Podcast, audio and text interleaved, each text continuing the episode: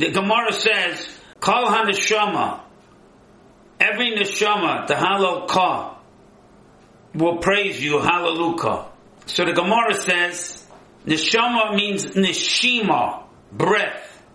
I'll call Neshima v'Neshima tzelichim lahaydais. For every breath you have to thank Hashem. I told once the story, I was in the Hasidic synagogue of Bobov, and the Bobov Rebbe was talking, and there are many different rooms on the outside where people pray, and I had to walk through the main big synagogue in order to get to where I had to go, and he was what they call fearing Tish. Fearing Tish means that he's at the head of the table, and all the Hasidim are surrounding him, and he's talking. I heard him say on this phrase, Kol neshama, he didn't say every neshama.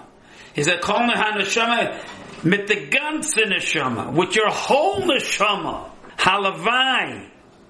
If only when we said the words of Kol HaNeshama. We had our whole neshama there.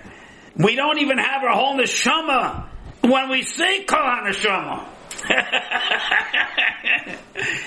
Kol HaNeshama, the Halal Kamat, whole neshama. I have to say Kol HaNeshama. So I'll never forget that. Just walking and passing, it was very, very special.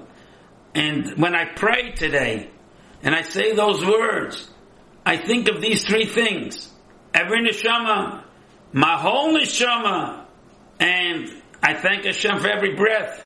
I have to thank Him now for all the times that I didn't thank Him enough